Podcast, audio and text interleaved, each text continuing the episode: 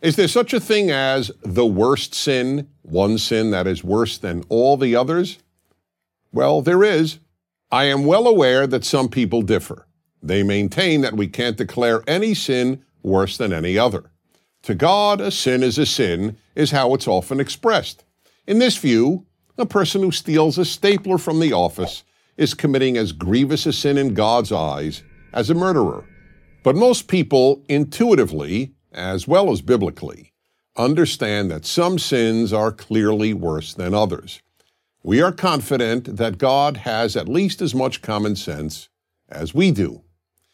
The God of Judaism and Christianity does not equate stealing an office item with murder. So then, what is the worst sin? The worst sin is committing evil in God's name. How do we know? From the third commandment of the Ten Commandments. This is the only one of the Ten Commandments that states that God will not forgive a person who violates the commandment. What does the commandment say? It is most commonly translated as, Do not take the name of the Lord thy God in vain, for the Lord will not hold guiltless, meaning will not forgive, whoever takes his name in vain.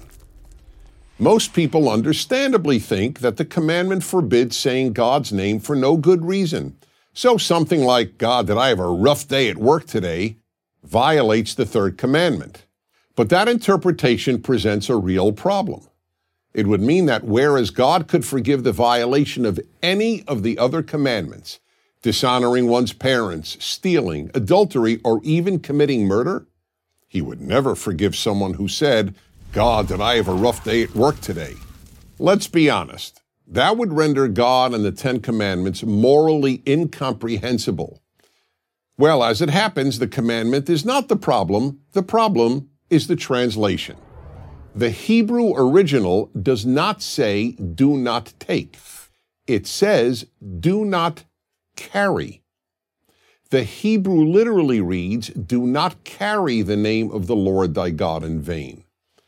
One of the most widely used new translations of the Bible, the New International Version, or NIV, uses the word misuse rather than the word take. You shall not misuse the name of the Lord your God. This is much closer to the original's intent. What does it mean to carry or to misuse God's name? It means committing evil in God's name, and that God will not forgive. Why not? When an irreligious person commits evil, it doesn't bring God and religion into disrepute. But when religious people commit evil, especially in God's name, they are not only committing evil, they are doing terrible damage to the name of God. In our time, there is an example of this. The evils committed by Islamists who torture, bomb, cut throats, and mass murder, all in the name of God do terrible damage to the name of God. It is not coincidental that what is called the new atheism, the immense eruption of atheist activism, followed the 9 11 attacks on America by Islamist terrorists. In fact, the most frequent argument against God and religion concerns evil committed in God's name, whether it is done in the name of Allah today or was done in the past in the name of Christ. People who murder in the name of God not only kill their victims, they kill God too. That's why the greatest sin is religious evil. That's what the third commandment is there to teach. Don't carry God's name in vain. If you do, God won't forgive you. I'm Dennis Prager.